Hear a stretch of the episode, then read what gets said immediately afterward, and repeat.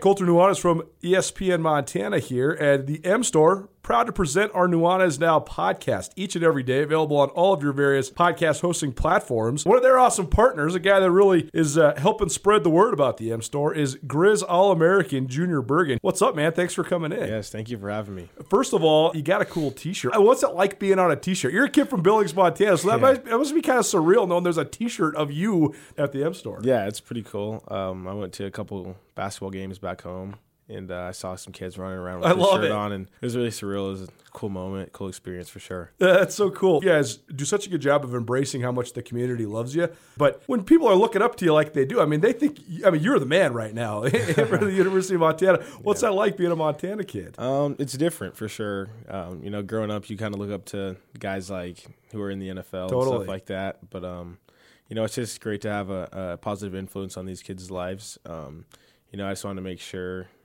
uh, I set the example and lead by example and give them someone to look up to. Go check out the M Store. They're located there at the corner of Higgins and Broadway here in the city of Missoula. And you can also visit anytime online, montanamstore.com. They have all the latest and greatest, a whole bunch of original Grizz gear. And of course, they have Junior Bergen t shirts. Junior Bergen, proud partner with the M Store, as well as us here at uh, ESPN Montana. Thanks for swinging by, man. Yes, sir. Thank you for having me. The M Store, where they're all Grizz all the time. Bobcat fans, support both your favorite team and Montana State students. When you shop at the student and faculty owned MSU bookstore, your purchase lowers the price of course materials for Montana State students. Montana State is in the midst of a historic year, and the MSU bookstore has everything you need from jerseys to garments, t shirts to sweatshirts. You can also find the vast selection of Bobcat gear online by visiting MSUbookstore.org. Help students excel and look your best in blue and gold. The MSU bookstore is your Bobcat gear headquarters. I am so frustrated with myself only because I double booked myself, but I can't be frustrated because I was just trying to do two of my favorite things in the entire world. A little Third Eye Blind for you on your Tuesday. Third Eye Blind is in Missoula Friday night, and I was so looking forward to this concert, and uh, I I was so joyful and so uh, filled with glee when the announcement was made that I bought four tickets right when the tickets went on sale. Didn't check my calendar or anything, and then I come to realize that the Montana Football Hall of Fame banquet is this weekend. So I will be doing that because that is something that I'm obligated to as a member of the board of directors and the guy that heads up the bios there for the Hall of Fame. But also, it's just my favorite event of the year, so we got to keep that tradition rolling. Very excited to hang out with great friend of this show, Nuanez Now. Coach Marty, Marty Mornhinweg, and I are playing a little foursome on the in in the uh, golf tournament, so that'll be a, a fun uh, pairing, and uh, it's going to be an outstanding event. So if you want something, need something to do, Billings Hotel and Convention Center, Saturday night. The social starts at five. The event starts at six. It's the who's who, the biggest reunion in football in Montana. You will see any and everybody you can ever even think of when it comes to the uh, world of football in Montana. So, if you'd like to join us, tickets available on uh, all of the various Universal Athletic Service outlets throughout the state. You're listening to ESPN Radio, or maybe you're watching SWX Montana Television. Coming up, the producer uh, of the original producer of this show, as well as the developer of the ESPN Montana app, as well as you know a do everything guy, Tommy Evans will join us here in about half an hour to talk all things Creed, but also about all things going on at the Trail 1033. So look forward to that. You missed anything in the first hour of this show? Fun first hour. Talked a little bit more about a high school all star games from over the weekend. We also talked to Trisha Drobeck from one Run Wild Missoula, the Missoula Marathon descends upon the Garden City this weekend. And we also had our Treasure State Stars. All of that can be found on the Nuanez Now podcast, proudly presented by Sportsbet Montana, as well as the Advocates. I swung by uh, the University of Montana campus earlier today.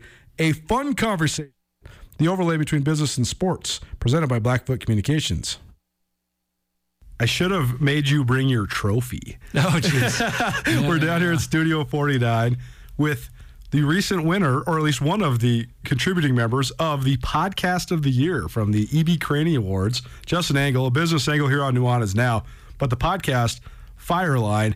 It's excellent. I got to admit to you, you have told me many times what it's about. We've talked about it a little Sure. bit on the show, teased it out a little bit. I had only listened to the first episode and then I hadn't got into it again.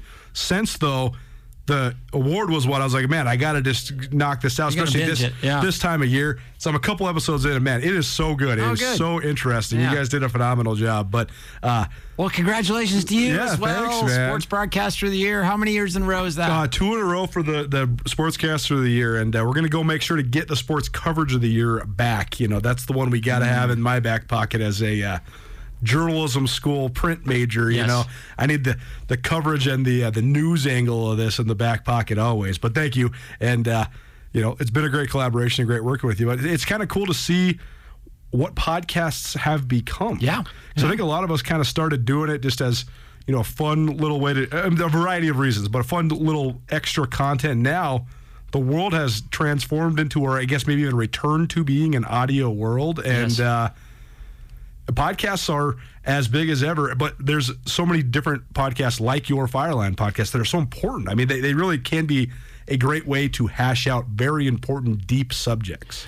Yeah, I think it sort of speaks to the kind of opportunities existing across the media landscape right now. Like if you look at the streaming wars, uh, there are now scripts and stories that are written to be, you know, limited series released Sure. over eight episodes of an hour to an hour and a half in length, and and the opportunities that's creating for creators, for writers, um, for actors, all of that is really interesting. And then when it comes to the podcast space and, and long form storytelling, like podcasting enables you a level of intimacy and a level of kind of just canvas to play with Right. when you're telling a story and um, you're not constrained by really anything other than you got to make something good to hold the listener's attention I just love it from sort of the, the journalism perspective. Like this Fireline pursuit in, in partnership with Montana Public Radio was great journalism at the very beginning of the day. And I think sometimes for consumers, it's very daunting to pick up, you know, a, a 20,000 word story in a newspaper or to read a book, like a political book, you know, like All the President's Men. That's, that's a very heavy book that's going to take you a very long time to read. But Yeah. if you give the consumer a little bit different entry point. Hey, you can listen to this for half an hour at a time and learn, and maybe even do something else while you're listening or not, whatever.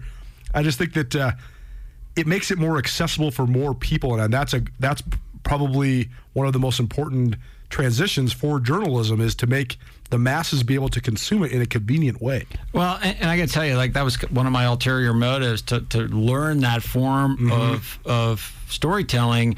You know, I do academic research, Right, I right. teach, and it's very technical and precise and formal.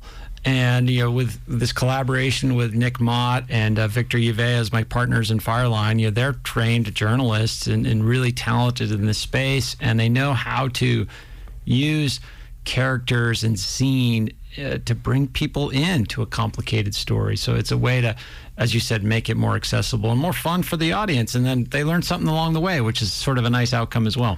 go check it out because I think the other thing that's so fun about certain types of podcasts, we podcast this show Nuanez now every day, and you can certainly scroll through the archives and find a lot of stuff that you could listen to at any time that would be interesting. You could also find a lot of stuff that would be fun to in, to listen to retrospectively, depending on how things go, things that are pinned to the pertinent nature of whatever. But then a lot of it's just going to be old news. Whereas this Fireline podcast, th- this is something where the story that you guys told is is going to last forever. Like it's important. Anybody can listen to this at any time, even 10 years from now. Sure. And what you reported on is going to remain true. And I think that that's the other thing. It kind of makes it resonate for a little bit longer. Well, I hope so. I hope it's uh, evergreen to a certain extent. It's not an issue that's gone away anytime soon. So, and I will say just a plug for our, our, our sponsors, you know, Berkshire Hathaway, Yeah. Mike, Mike Nugent, friend, Yep. friend of the pod, Yep. friend of the show. Um, and then our friends at, at um, Blackfoot Communications and First Security Bank and, and Montana, University of Montana College of Business and Montana Public Radio are big supporters of the work. On this note, then, I wanted to ask you we, we continue to talk about the evolution of media Yeah. and its pairing with sports, the way sports is covered, the way sports is broadcast, uh, and a variety of different angles to that. Podcasting now, though, has become so accessible for people themselves to actually produce. Mm-hmm. I remember when the Players Tribune first came out, which is, for those unfamiliar, It's a website in which players can kind of chronicle their own stories. And I wondered to myself, man, is this the death of like the long form sports feature? Sure. You know, the SL Price, Gary Smith, great Sports Illustrated that you wait for every week as a kid. And the answer I initially thought was yes. And then I thought, absolutely, actually not. It's just another sort of arm of content now. I would love to read an Allen Iverson Players Tribune, and I would also love to read SL Price's profile on Allen Iverson. Right. They're two different things, right? Exactly. Exactly. I, I'm just wondering, though, what you think podcasting might do here, because we've seen a, a, a rise in podcasts, particularly among athletes. Is this going to be sort of a similar dynamic? You know, I, I, I don't know. I think it, it, it is it's just another access point. Yeah. So like you like take a look at Draymond Green's podcast during the Mm-hmm. during the NBA playoffs, and you know some will say like, why the hell is he doing that? How can he possibly have time for that? Or Right. Why is he giving away strategy? Or you know, there's all sorts of hot takes on that, which Sure. creates a whole another spin-off kind of segment fodder for for you and your co- cohorts in this Right. enterprise. Right. But it, it also gives folks a level of direct access that they wouldn't otherwise have. So it's just more content. I mean, I, I think to a large degree, you know, the the ability of live sports to spin off all different types of content to I mean look at the ESPN business model. Right. that's all they've done right is like slice and dice every NFL game in so many different ways that they can fill an entire 24 hours with various iterations of that.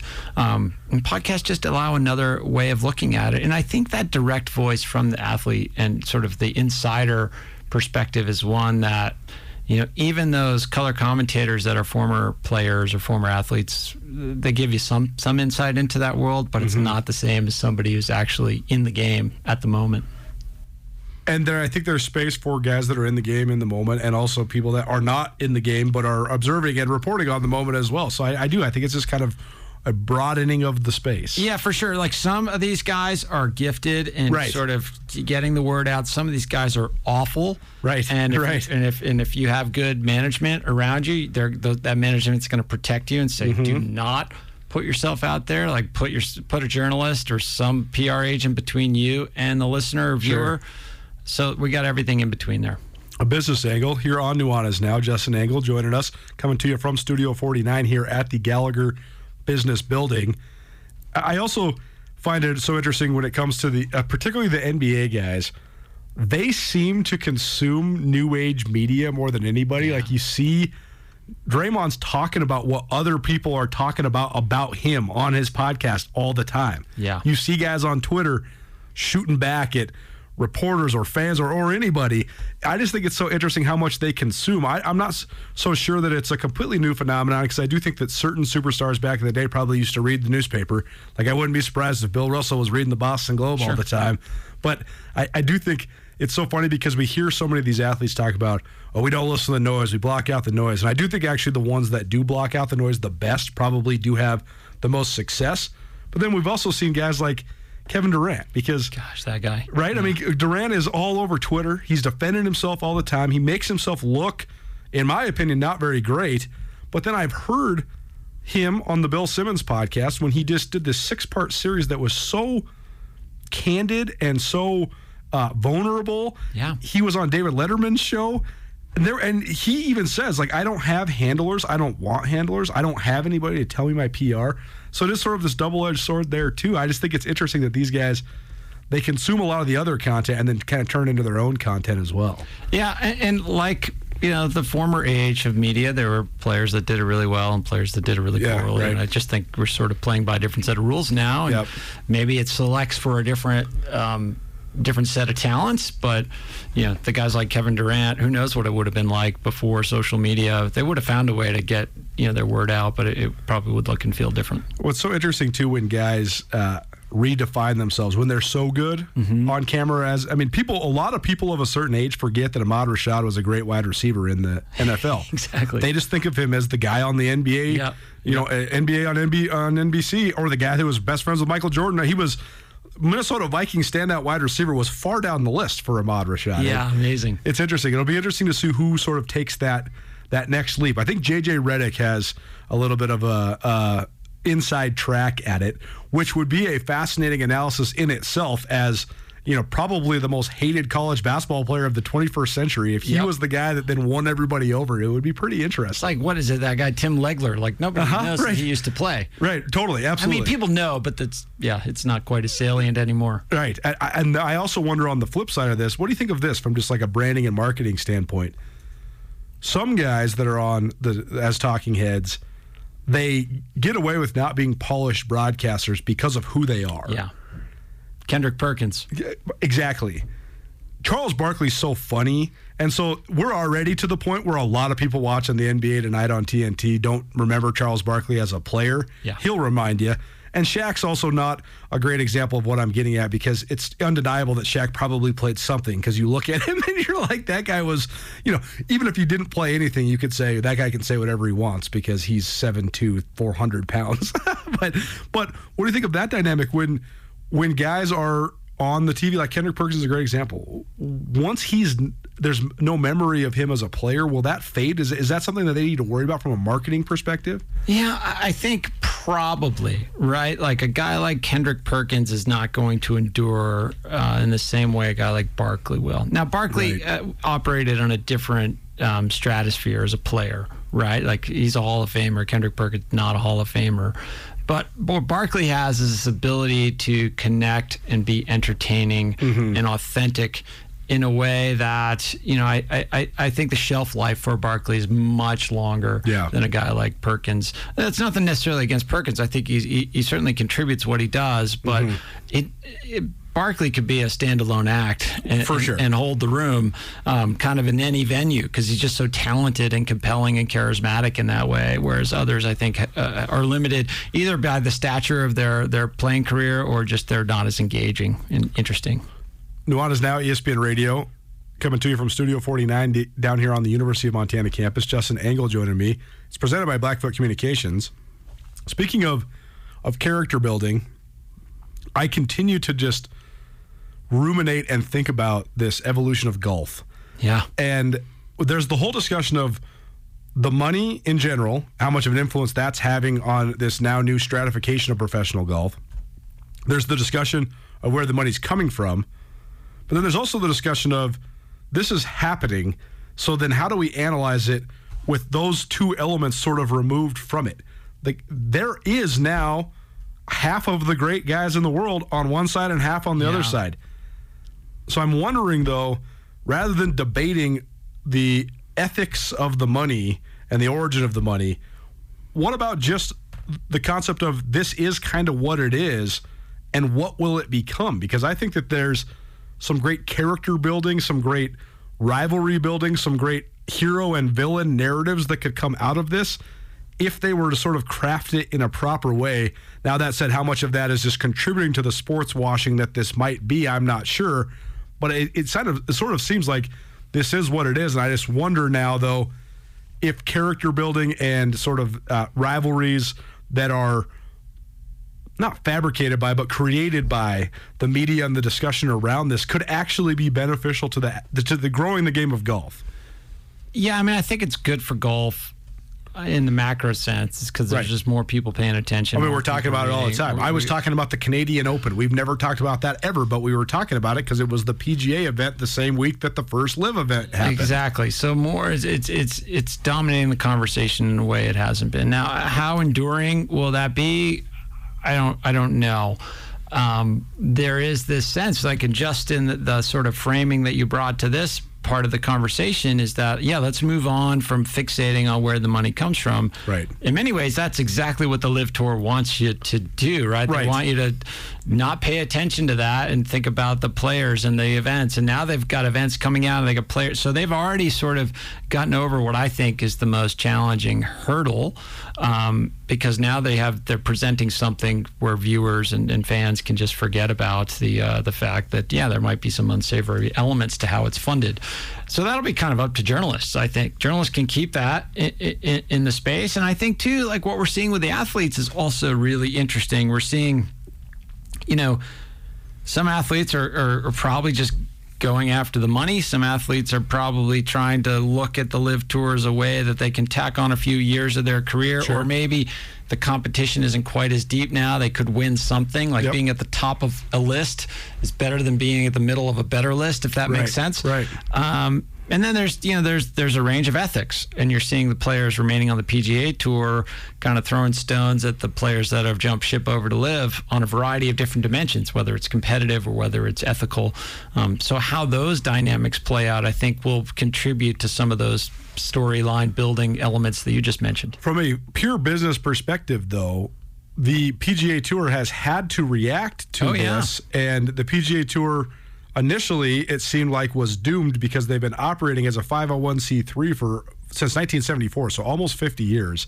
So you never knew how they were going to be able to combat this, but they've come out today. They doubled the purse for all WPGA events for the next year. So this is benefiting women's golf Yep. in a positive fashion. And they also have decided that they are going to revamp the purses of eight existing events that are sort of like the eight marquee non majors. So I'm assuming like the TPC at Sawgrass and maybe the Waste Management Open, some of the other big events. And they're making the purses bigger. They're following the LIV model, basically. Yeah, yeah. So it's making them step up to the plate. And this is kind of why, in the business world, competition is a good thing, right? Because it drives competition ahead. Yeah, in some ways. I mean, it brings more money into the space. Um, you know, then there's questions as to whether or not the, each organization can sustain that business model. Um, the costs are probably lower. They don't have as much infrastructure, um, and they're able to transfer a lot of that cost over to sponsors. Um, so yeah, I'm not sure how that plays out. It's definitely different than than team sports, and you know, I think that yeah, the, the PGA has enjoyed this sort of false monopoly Right. in a way that you know some of the forces that allow a monopoly to persist in team sports don't really exist in um, in individual sports. It's much easier for the athletes to flee, and you know the, the whole deal as a 501c3 kind of seems like it might not be in the true interest of what a nonprofit organization should be. Right. And so, yeah, it'd be interesting to pull the books back on that and see kind of what's what's what's actually happening. Well, the vast majority of the charitable donations that they've given have been um, to growing youth golf. Which, okay, that's fine. You know, I, I hate arguing the you know the the levels of charitable donations. If Yeah, nobody cares, right? Right, Like no right. viewer is going to say like, "Oh, I'm not watching the LIV Tour because they don't donate as much money to youth golf." Right. no athlete is going to decide between the two tours based on that. That's just a PR move. Uh, absolutely. I, I just uh, I wonder though if they could have some sort of now because the other main factor to con- that to continue to remind people is that everybody in both tours can now still play in all the majors. right. So now you have two different tours where guys can win more money on each side, and then they get together four times a year. And I just keep harkening back to an analogy with like with like the WWF and the NWO. Yeah. And like you got the good guys and the bad guys over here.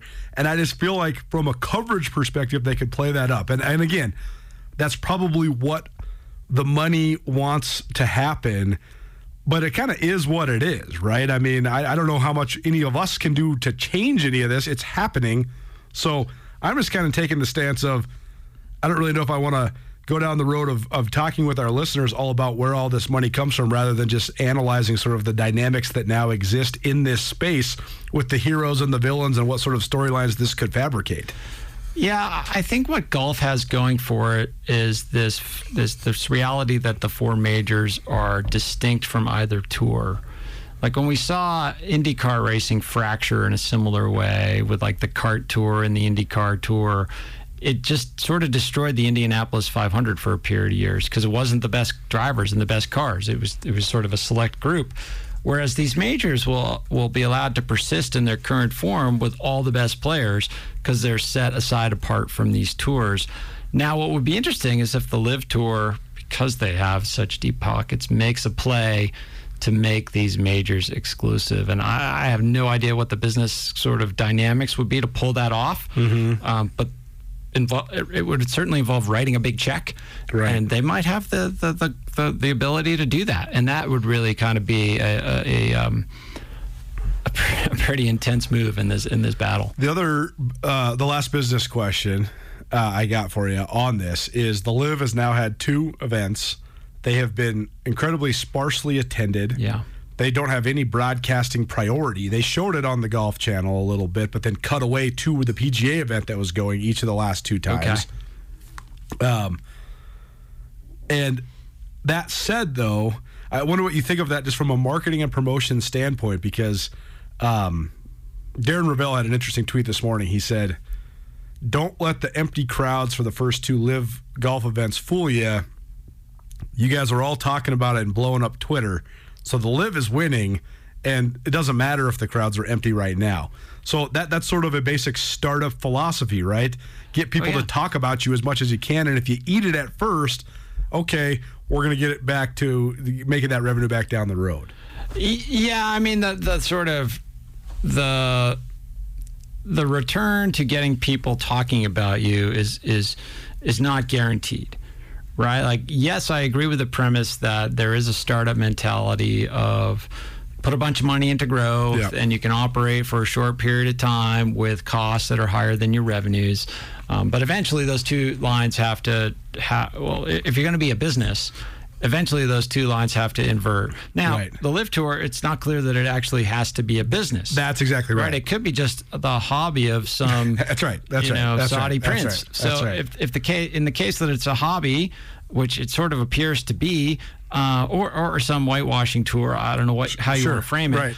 But in the case that in in the world where it doesn't have to be a business, yeah, attendance and ratings and none of that Right. even matters. Totally. Uh, and then all this hype kind of works in the favor of the tour, and eventually, I think they'll just sort of suck in enough people. Um, so yeah, I'm not worried. I mean, if I'm a fan of the LIV Tour, if I'm rooting for them, which I don't know if I am or not, I'm, I'm not. Um, you know, it doesn't matter. I'm not worried about that. Well, it's the unfortunate truth of sports across the board.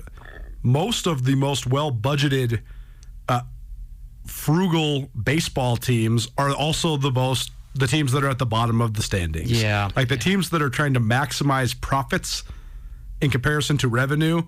They're probably not in the pennant race right now. Yeah. it's the same thing with when people talk about Division One football programs moving from the FCS to the FBS. I heard this from so many Grizz fans this last year.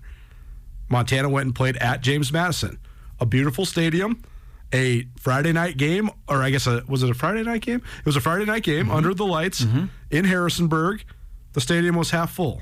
yep. There was, uh, and there was a couple thousand Grizz people there too, helping fill the half full stadium. Sure. And so I heard from Grizz people from all corners saying, "Well, why are they moving up? We get three times as many fans as those guys."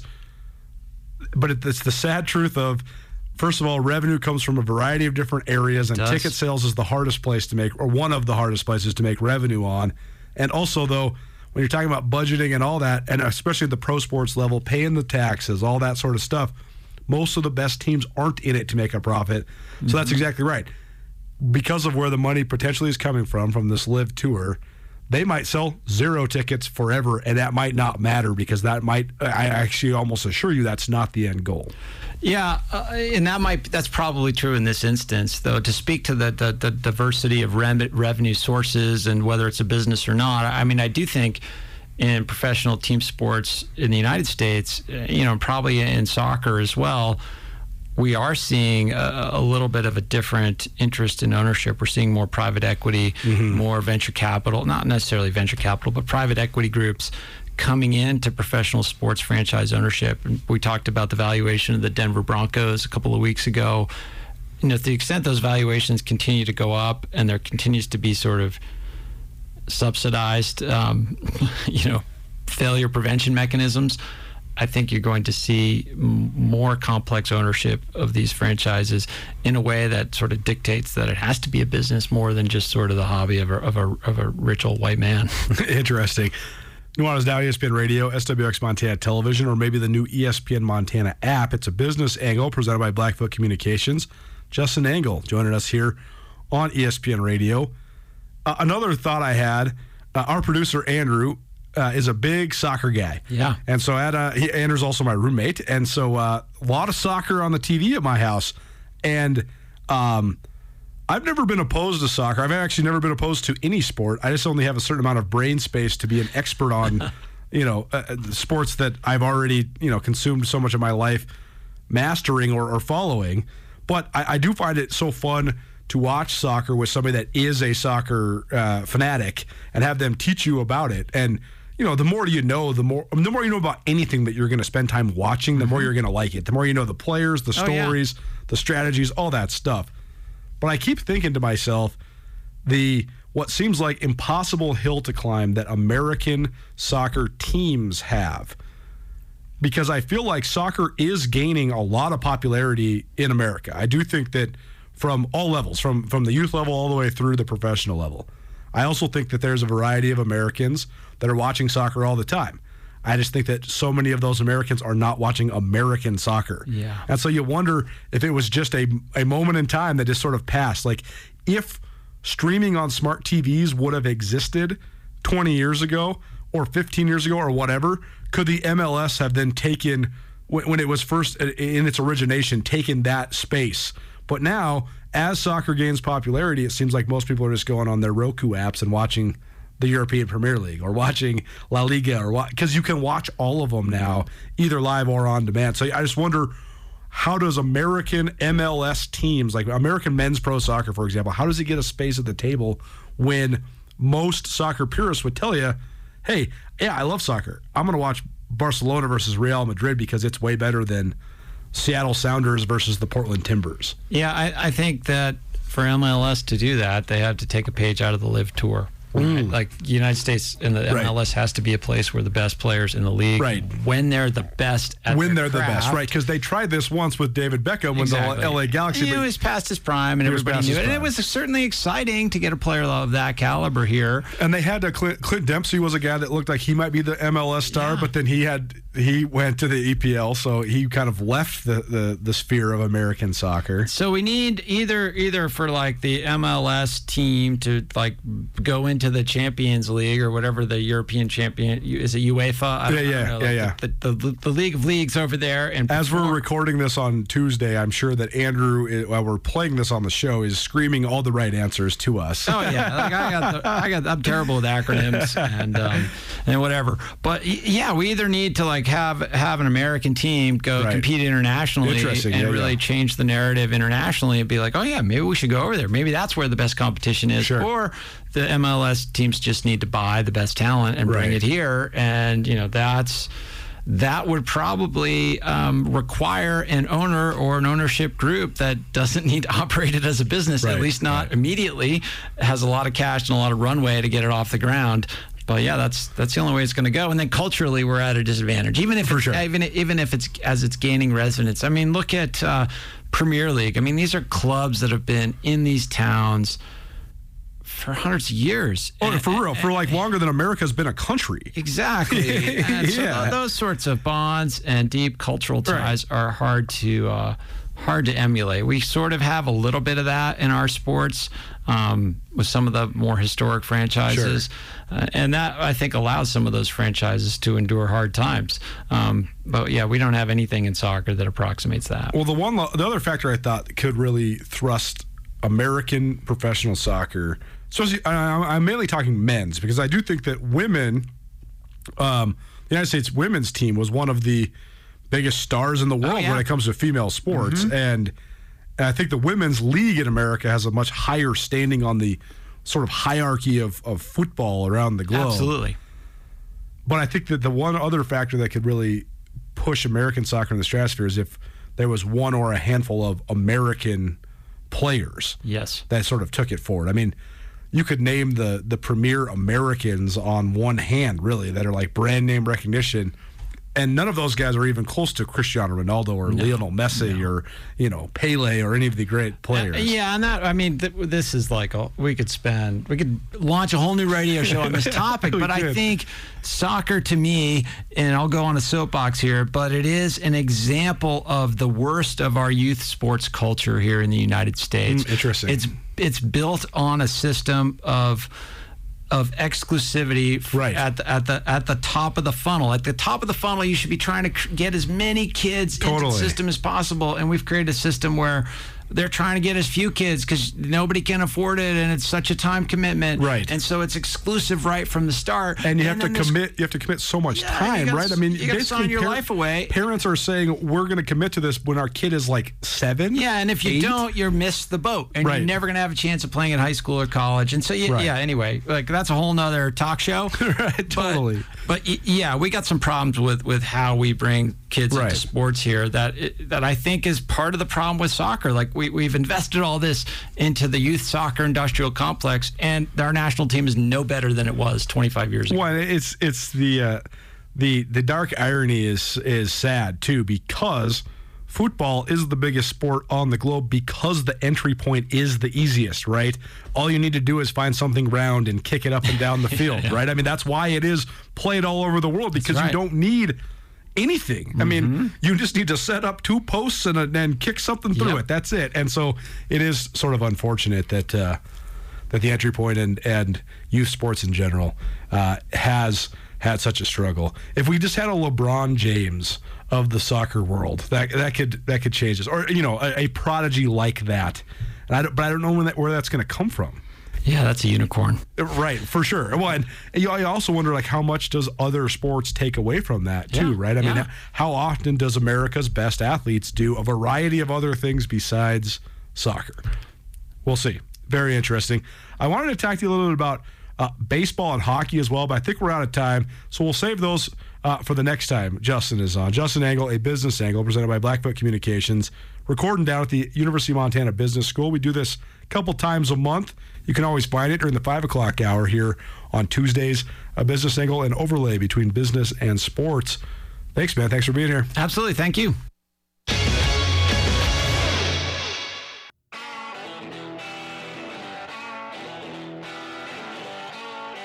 Sportsbet Montana is powered by the Montana Lottery. Join in on the excitement for Sportsbet Montana by betting on your favorite sports and teams both collegially and professionally. There are multiple ways to bet, including in game, which gets you into the action live as the game unfolds, and parlay betting, where you could have a chance to win big. Sportsbet Montana, a secure and interactive way to win while watching your favorite sports. Bets can be placed securely on the mobile app while at an authorized Sportsbet Montana location or by using the Sportsbet Montana kiosk located at approved vendors. Montana bettors have wagered more than $28 million since Sportsbet Montana launched almost a year ago, and in that time, bettors have won more than $25 million. Sportsbet Montana's retail partners have more than $1.7 million in commission. Head on down to your authorized Sportsbet Montana locations and get in on the fun today. I'm going to give you a great compliment to start this off. Please do. I am worth all of them. the the track we just heard and that artist Sam Fender Yeah. you showed me him and he Yeah. he like reminds me of you like that's you know, All right. so, you know like some like artists remind you of people you know like Rage Against the Machine and POD are just Sure. Ryan Ryan Tutel for life you know Uh, Yeah, yeah, yeah, yeah, yeah. I get that. turn the beat around that song you play what's it or the song you play for Regime all the time on Fridays uh, Give it to me, baby. yeah, is the song. Give It To Me Baby, Mary Jane by Rick James. There's a couple Regime songs for sure. Yeah. But Sam Fender is Tommy Evans. That's a great compliment because I love Sam's music, Colter. Nuanez Now, ESPN Radio, SWX Montana Television. Hi, everybody. Hope you're having a phenomenal Tuesday. Tommy Evans in studio with me here on your radio, on your TV, and your new ESPN Montana app as well. This guy's the one that uh, developed and made the app. So uh, make sure you get it in your life. Great way to follow along this show live and archived. So uh, one of the funniest parts about Tommy is I see him every day. We work together every day. I have a question for you before you get into okay, this. okay. And Andrew can back me up. I mean, maybe he has some kind of opinion. I, I really feel like anything from the Gladys Knight catalog reminds me of you. And I know that might seem a little out there, but I'm telling you, man, you and Gladys, man, you're real. You got the big hearts. You got the heart of gold. and you're speaking truth. The best part about this You know? is, you know, I don't know who Gladys Knight reminds me of. Who? Ryan Tutel's mother. See? We All these loving people. We, had Gladys Knight and the Pips leaving on a midnight train to Georgia as one of our bumper songs for the duration of my time doing Yeah. Tutel New Yeah, I put that in there. And every time it was always a shout out to Mrs. Tutel, you know, That's right, or that's shout out right. to Mama Tutel. So Well, once again, shout out to Mama Tutel. the uh, the funniest part though about working with Tommy is that although uh, nothing here at Missoula Broadcasting Company could happen without his engineering. yeah, that's right. he also like grew up in the 2000s and uh, is like 10 years younger than everybody else that works I am here. a baby. So anything that happened in the late 90s is uh, when Tommy sees it, it's the first time and it's like revelatory for him. So he had his whole Yeah. smash mouth reveal a couple weeks ago. Dude, blew my mind. I mean, one of the first words I remember learning and asking about was impeachment. Because my my memories from the mid '90s, when I was like developing cognitive skills, was just Sure. impeached, impeached, Oh, impeached, impeached, impeached. Oh, Bill man. Clinton impeached. Bill Clinton impeached. And then I got older and I understood what was going on. Unbelievable. One of my definitive memories of my childhood was actually when the whole Clinton scandal was going on. We're not going to get into the details of that, but I was a, a pretty, Why not, Colter? I mean, I was a pretty inquisitive, annoying, and information-seeking person. was? Uh, Exactly. I was exactly like this since I was like five. So I Okay. definitively remember asking my parents when I was probably, I don't know, 10, you know, all of the questions Uh, of what's yeah, I going on. see. I see. And All knew- right. I knew the answers. I was basically just testing to see if they were lying to me or not, even though I knew. I just wanted to see if mom would so actually. mischievous, Colter. So uh, th- this is all to say that the other day I get a text from Tommy, and you said I can't remember what the opening text was. It was something like I said, stop everything. stop everything. And then you said, You never told me about the harness and the rope. And I'm like, What are you talking about?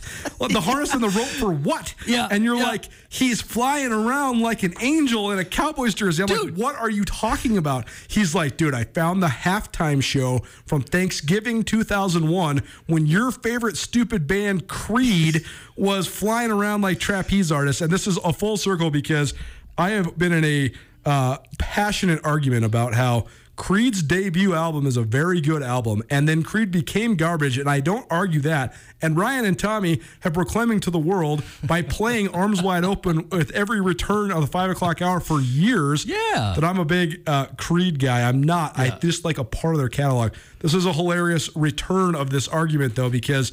Uh, Objectively, it's a nauseating performance, but this is so funny. What are you talking about? Why? Why did you even find this? Okay, so I was scrolling TikTok because I'm a big TikToker now.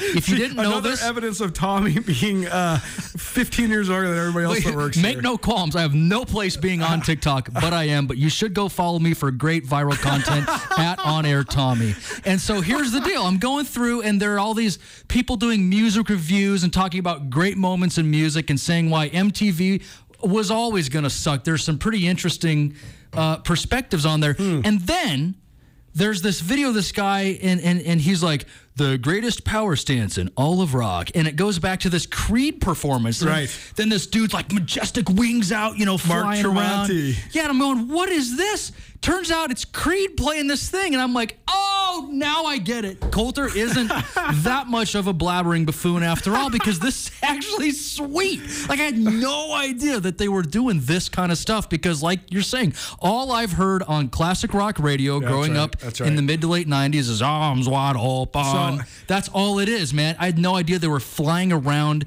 you know, doing all this like early acrobatic stuff, you know. So, and we have all these discussions about great halftime performances, great music, Yeah, great yeah, music, yeah, how yeah. music Yeah, intertwines with sports. And it's always like this halftime performance, that's that, that performance. Where is the debate and where is the top 10 list, including this? Because it absolutely needs to be in the top 10 list. We swung Tommy on the side of the Creed. We gotta love it, Tommy Evans. You are studio. manipulative, man.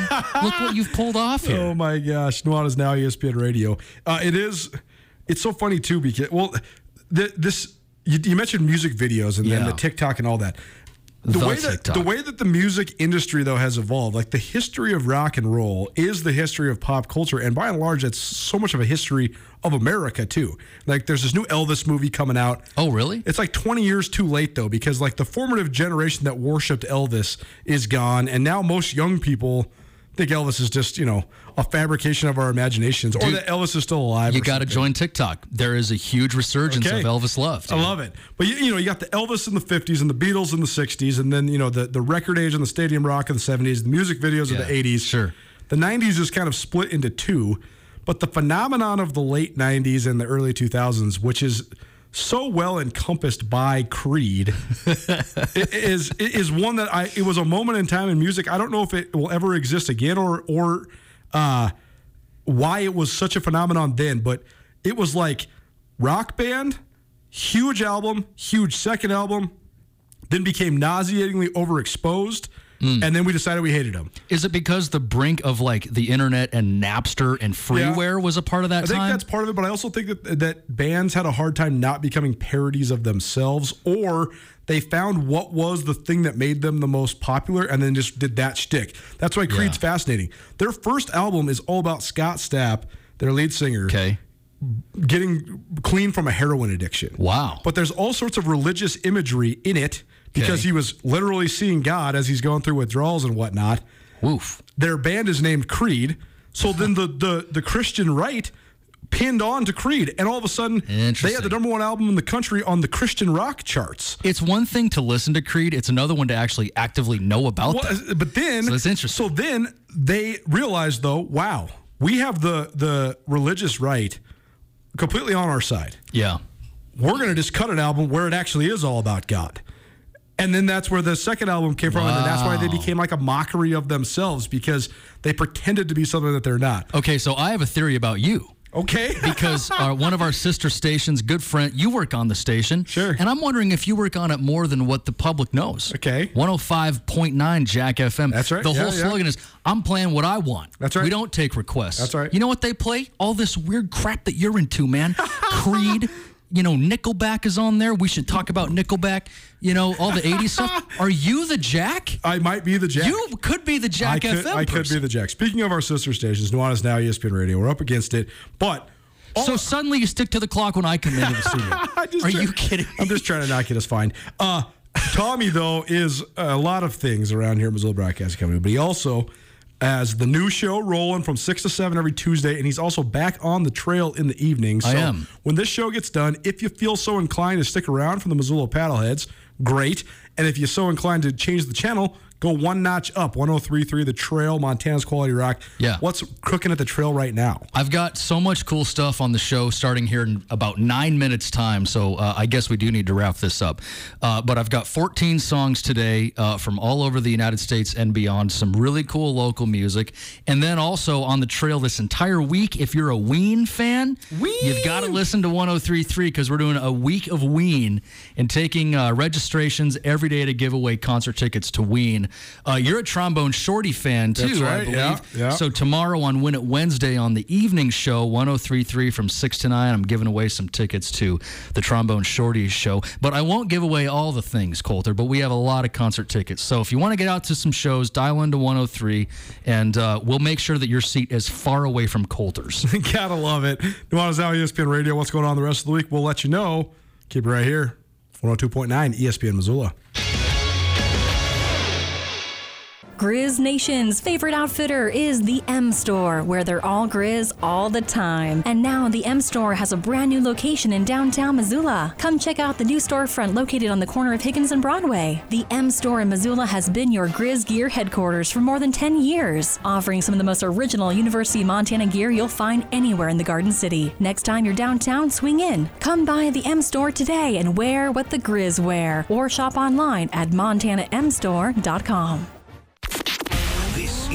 Is Now on 102.9 ESPN Radio Missoula. One of the great tracks. Gotta love it. It's such a nice compliment, too. I'm Gladys Knight and the Pips, according to Tommy. Thanks for coming back. Thanks for tuning in. Thanks for being here. Thanks for following along. Nuanez Now, E ESPN Radio. Hope you're having a phenomenal Tuesday. We'll be back at it tomorrow. Miss anything in today's show? Fun show. Give you a little recruiting evaluation. Incoming Bobcats, incoming Grizzlies. Particularly the ones that we just watched play at the uh, 75th annual East West Shrine Game. We also had Trisha Drobeck in studio from Run Wild Missoula, the Missoula Marathon back in town. Give you our Treasure State Stars, had eight of them, so you can catch up with all of the best individual performances from around the state of Montana. Justin Angle, a business angle, the overlay between business and sports. We talked some uh, podcasting, some Players Tribune, some LIV Golf Tour, and some United States soccer on the international level. And then our great friend Tommy Evans stopped in to talk about Creed's infamous halftime show, Thanksgiving 2001, Cowboy Stadium, or, or I guess as as well as uh, previewing his new show, which gets underway here in just a couple minutes. We'll be back at it tomorrow. Rajim Seabrook in studio. Drew Clump, our senior spotlight, continues with the Missoula Sentinel standout graduate who's head of the Grizzlies for football, and Austin Green NBA Draft Insider on our ESPN Roundtable. We'll see you then at 4 p.m. This has been Nuanez Now, ESPN Radio. The Advocates can help you if you've been injured in an automobile, motorcycle, pedestrian, or even a dog bite accident. For additional information on other types of cases that the Advocates handle, you can always visit montanaadvocates.com. You can chat with an experienced attorney with no upfront out of pocket expense. Visit online or call 406 640 4444 today, or you can visit montanaadvocates.com. And remember, you deserve an advocate. Get commencement ready at the Montana State Bookstore, your best place for blue and gold on game day or any other day. Their grad fair sale is going on right now if you visit msubookstore.org. Free regalia when you purchase a diploma frame at the MSU Bookstore. You can obviously eh, visit the MSU Bookstore on the Montana State campus. The Montana State Bookstore, your best place for blue and gold on game day or any other day. Visit on campus or at msubookstore.org.